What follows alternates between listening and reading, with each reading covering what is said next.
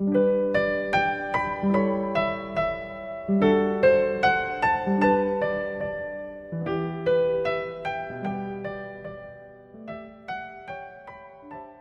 迎收听静听书屋，我是风信子。今天和大家分享的这本书是由广西师大出版社出版的图书《卖掉房子去旅行》，作者是美国旅行作家林尼·马丁。为保护书籍版权，我们仅能录制全书的部分章节。今天和大家分享的是作者在墨西哥圣米格尔的故事。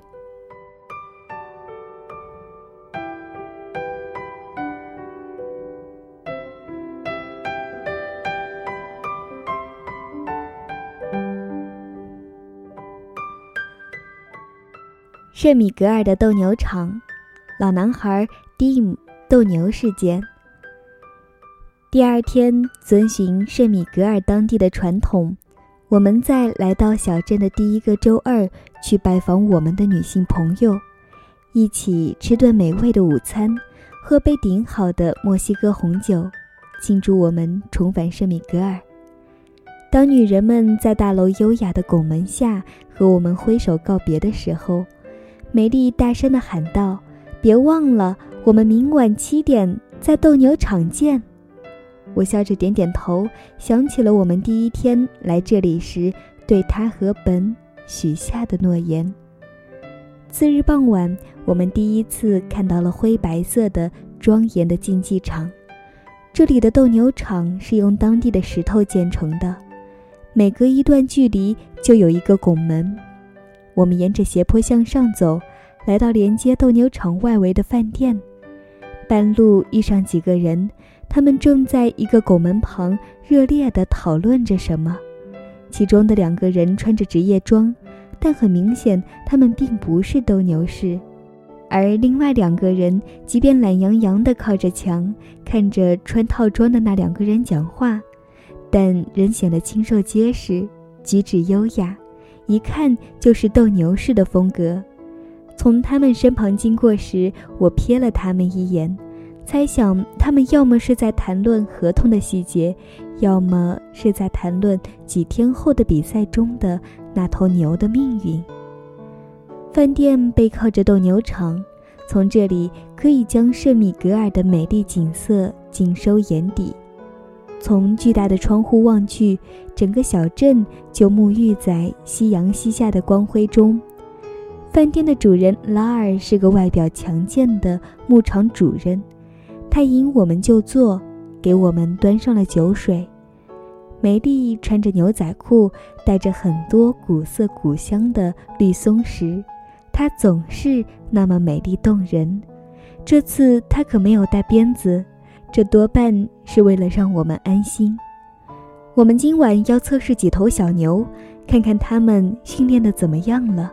拉尔说：“想邀请你们到外面观看，我们会让人把酒水送过去，你们一定会喜欢的。”听到这个建议，我退缩了。对于人们用尖利的东西刺入动物身体这种事儿，我没有丝毫兴趣。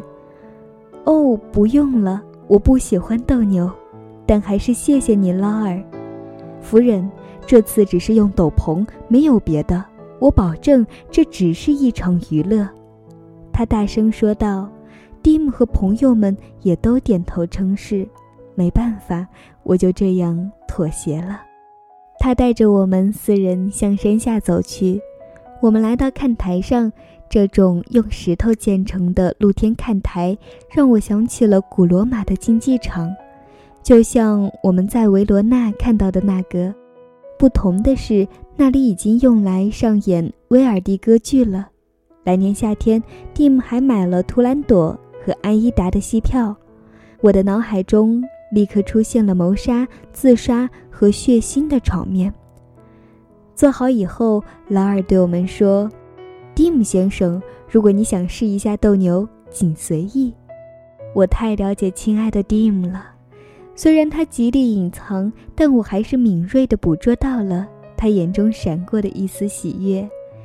我望着前方，压低声音说：“你要是敢去，我就和你离婚。我们很快就要去阿根廷了，大哥，我可不想拖着腿上打石膏的人去布宜诺斯艾利斯。蒂姆什么也没说，我最后又偷瞥了他一眼，发现这个无比热切的大男孩正看着我。我知道这场战役我输了。刚才在外面看到的那几个人也在场中。那两个清瘦结实的人拿着彩色鲜艳的斗篷，他们挑逗着对方，哈哈大笑。其中一个穿职业装的人脱下了夹克，怀中抱着一个婴儿。让我震惊的是，他空出来的那只手里也拿着一个斗篷。看台上，靠着斗牛场的墙边，有几个女人在随意的聊着。我确定那个婴儿是他们中某个人的。突然，一头牛从斜道窜出来，穿过竞技场，又慢慢的走了几步，然后停下来，环顾四周，最后毫无征兆的狂奔了起来。它看着不大，速度却很快。小牛冲向了离它最近的那个人，那人一只手散开斗篷，另一只手随意地抱着婴儿。小牛朝他猛扑过去。从斗篷中穿过，所有人都笑着鼓掌。显然，对于这里熟悉斗牛的人来说，这不算什么。但是我却很惊讶，我的手不自觉地伸了起来，好像在听摇滚音乐一样。幸亏脑子反应快，才没有弄洒手里的酒。就在这时，其中一人向蒂姆招手示意。他急切地扭着身子，就像一个小男孩急着想上厕所一样。他满怀期望地抖动着身体，哀怨地对我说：“哦，看在上帝的份上，一个抱着孩子的人都能做到，我也能。”我叹了口气：“哦，去吧，你这个老糊涂。”我老子还没说出口，他已经走下台阶了。蒂姆的脚刚碰到竞技场的地，场上的一个斗牛士就开始和同伴们开起玩笑来。他用斗篷垂在身旁，就在那头小黑牛准备用头撞他的腹股沟时，他及时地转过身来，踉跄了一下，但还是站住了。我已经紧张得看不下去了。尽管如此，这次意外也没能阻止。我的英雄蒂姆先生，他敏捷地绕过受伤者，走到抱孩子的那个人面前，接过一个红色的斗篷。那个人对他嘱咐着斗篷的用法。对蒂姆来说，这简直就像是看手势、猜字的游戏。你们可能还记得，蒂姆并不会讲西班牙语。我大口喝光了剩下的酒。朝 Dim 打着手势，然后调了调相机。我知道，如果我不拍下一张 Dim 斗牛时的照片，我们美妙的关系就会像梅丽编下的本的鼻尖儿一样了。这也许是他一生中唯一一次在斗牛场上的时刻。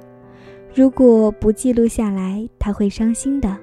再说，因为那么爱他，我才在第一时间让他下去。我可不想在以后的鸡尾酒会上听到别人说我没有记录下这一关键时刻。蒂姆先生很有礼貌地等着同伴们依次试过，最后他的教练告诉他可以走到场中了。我、梅丽和本都站了起来，就像电影中人们在斗牛时做的那样。那头小牛扑向我的丈夫时，我拿稳相机，屏住呼吸。突然，小牛看起来好像大了不少。我想大声对蒂姆喊叫，让他拼命地跑，但我咬紧了牙，按下了快门。当小牛冲向他时，蒂姆先生优雅地踮起了脚，拱着背举起了斗篷，真是太帅了。我拍下了照片，我的丈夫。和婚姻保住了。我们沿着鹅卵石小道悠闲地走回饭店，留下斗牛的主人们和那些表演的人们在那里协商。圣米格尔灯光闪耀，那些新进的斗牛士的眼中也闪烁着光芒。我真为你高兴，亲爱的，你非常勇敢，非常优雅。蒂姆挺起胸膛，哎呀，你知道吗？那个傻瓜比从看台上看要大得多，而且速度也非常快。好吧，克里奥大奖最佳作词者蒂姆先生，我想我们可以在你的简历上再加上一个身份——退休的斗牛士了。几周之后，在萨利家收拾行李的间隙，欣赏着记录他英雄行为的照片儿，我万分庆幸。下周要带到阿根廷的行李中没有拐杖或是高模，不过我很快就会发现，即使没有带一个瘸腿的斗牛士去阿根廷，我们在那里的经历也算得上一次挑战了。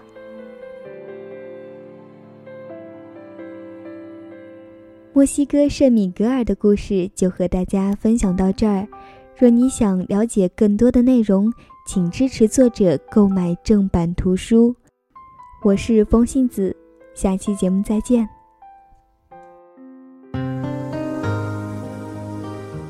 本节目由静听有声工作室荣誉出品，安静聆听，让心宁静，静听有声，聆听内心的声音。